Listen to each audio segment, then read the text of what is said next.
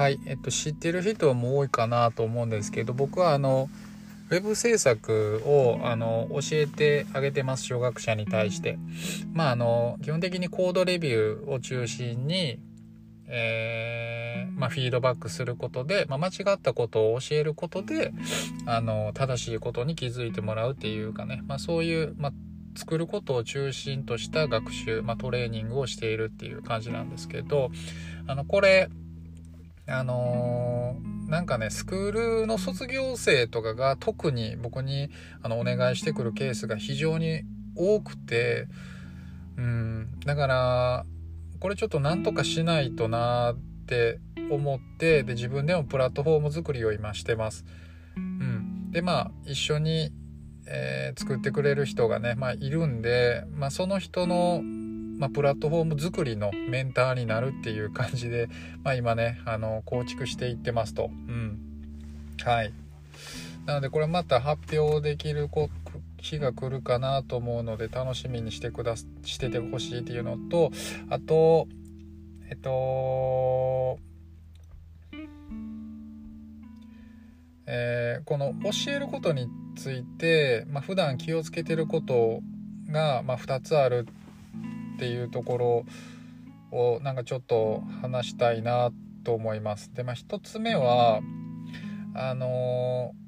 ー、自分の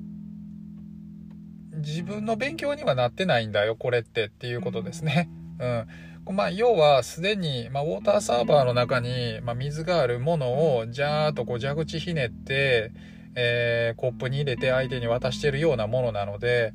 あのすでにあるすでに僕の中でプールされたものを単純にパーって渡してるだけと。うん、なので僕の学習には全然なってないんですよね。あの水が減っていく一方で。うん、なので僕はあのー、必ず、えっと、同時にインプットしないといけないっていうことですよね。うん。これをずっとやり続けてしまうと僕のレベルが下がり続けるっていうことですよね。うん。はい。まあ、これが1つ目っていうのとで、まあ、これはね分かりやすいかなって思うんですけど、まあ、2つ目はあの結構教える側に立つ人とかマネジメントする側になってからまああの陥りがちなことなんじゃないかなと思うんですけど、えっと、相手は要は、まあ、例えば格闘技とかやったら分かりやすいかな。相手は、まあ、要は軽量級の、えー、格下の相手と。で自分は重量級で、まあ、ベテランだぞと、まあ、格下なので、まあ、勝って当たり前なんですよね。勝負したら勝って当たり前なんですよ。でこれ要はあの格下の相手に相手に、えっと、要は教えてるんですけど、えっとまあ、教えてるうちになんか自分の方が精神的にちょっと優位に立ってしまうというか。何て言うんでしょうねなんか格下の相手にずっとこう手ほどきをしてるうちになんか自分がなんかあたかも強いかのようななんか錯覚に陥ってしまうというかうんっていう感じですよね。弱い相手を倒し続けていくことで要は自分も弱くなっていってる、まあ、そこで何もトレーニングしなければ自分も弱くなり続けていってるっていうことに自分が気づけない。っていうことがもしかしたらあるんじゃないかなと思いますね。うん。これがまあ結構緩く下り坂を歩いていくっていうようなあのゆっくり死んでいく感じですよねデザイナーとかで言うとこれは一番長時間かけて気づけなくてなおかつ後戻りできなくなるので僕はこれはすごい教える側の人間というか人の上に立つ人間としては本当に気をつけないといけないことなんじゃないかなと思ってます。これなんか教える側、こうやって僕みたいにマンツーマンで人に教える人もそうですしあのまあなんか役職について誰かに指示指導する側の人間にとってもあるんじゃないかな。格下の相手にこう指導してるうちにうん、ちょっとなんか天狗になるというかなんかマウントを取ってしまうというか精神的に。なんか、うん、そうなるとちょっとインプットが滞ってしまうなと思うんですよ。うん、で、まあ、ここからなんですけど僕はこれをあの解消するために要するにその、うん、自分をアップデートしていくために何をしないといけないかってなった時に僕に一番多分合ってるのはやっぱりブログを読むこととまあその次はなんか音声とかポッドキャストとかなんか自分の知りたいチャンネルを聞く耳を使って聞くっていうのが自分には向いてるんかなっていうふうに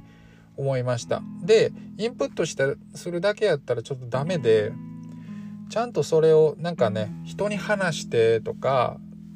見聞きしたことをまた書いてとか何かしらちょっと時間を使って残すっていうことが自分にとってのあの一番いいインプットだなって、まあ、その書くっていうところまでをね全て一連の流れを全部あの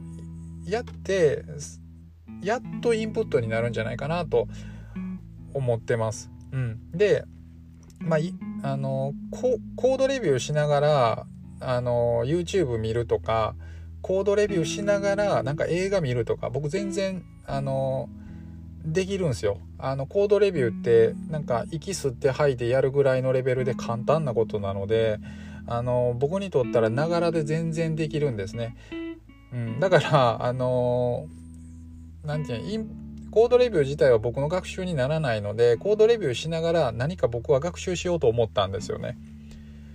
うん、で YouTube を見てみた。うん、だけどやっぱり YouTube が頭の中に入ってこなかったっていう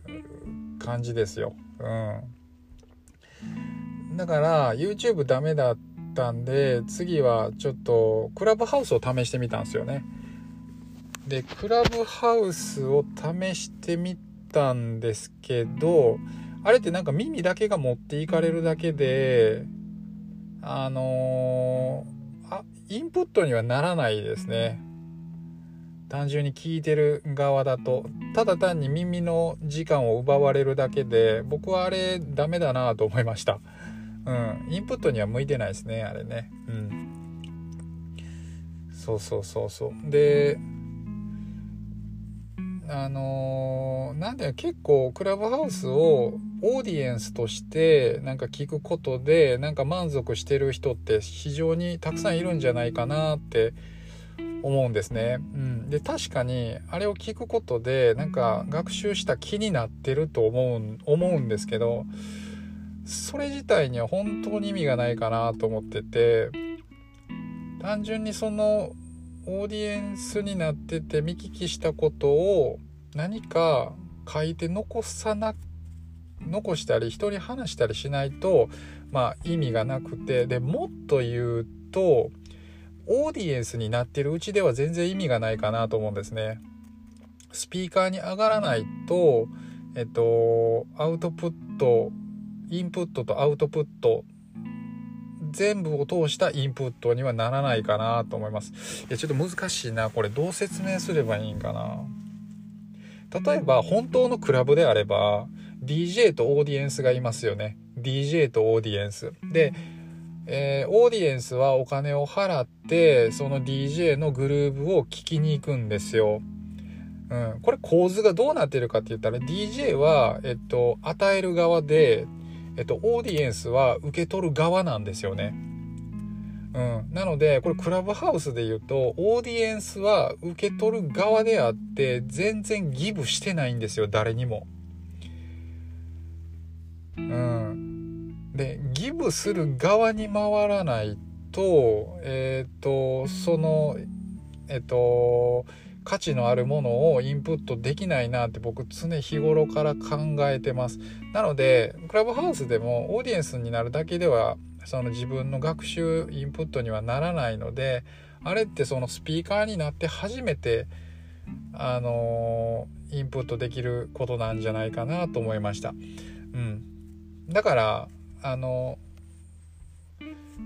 すでにフォロワーとかがものすごく多いインフルエンサーがスピーカーにあのなってるじゃないですか。あれだから他のプラットフォームと構図はなんかあんまり変わらないですね。うん、だから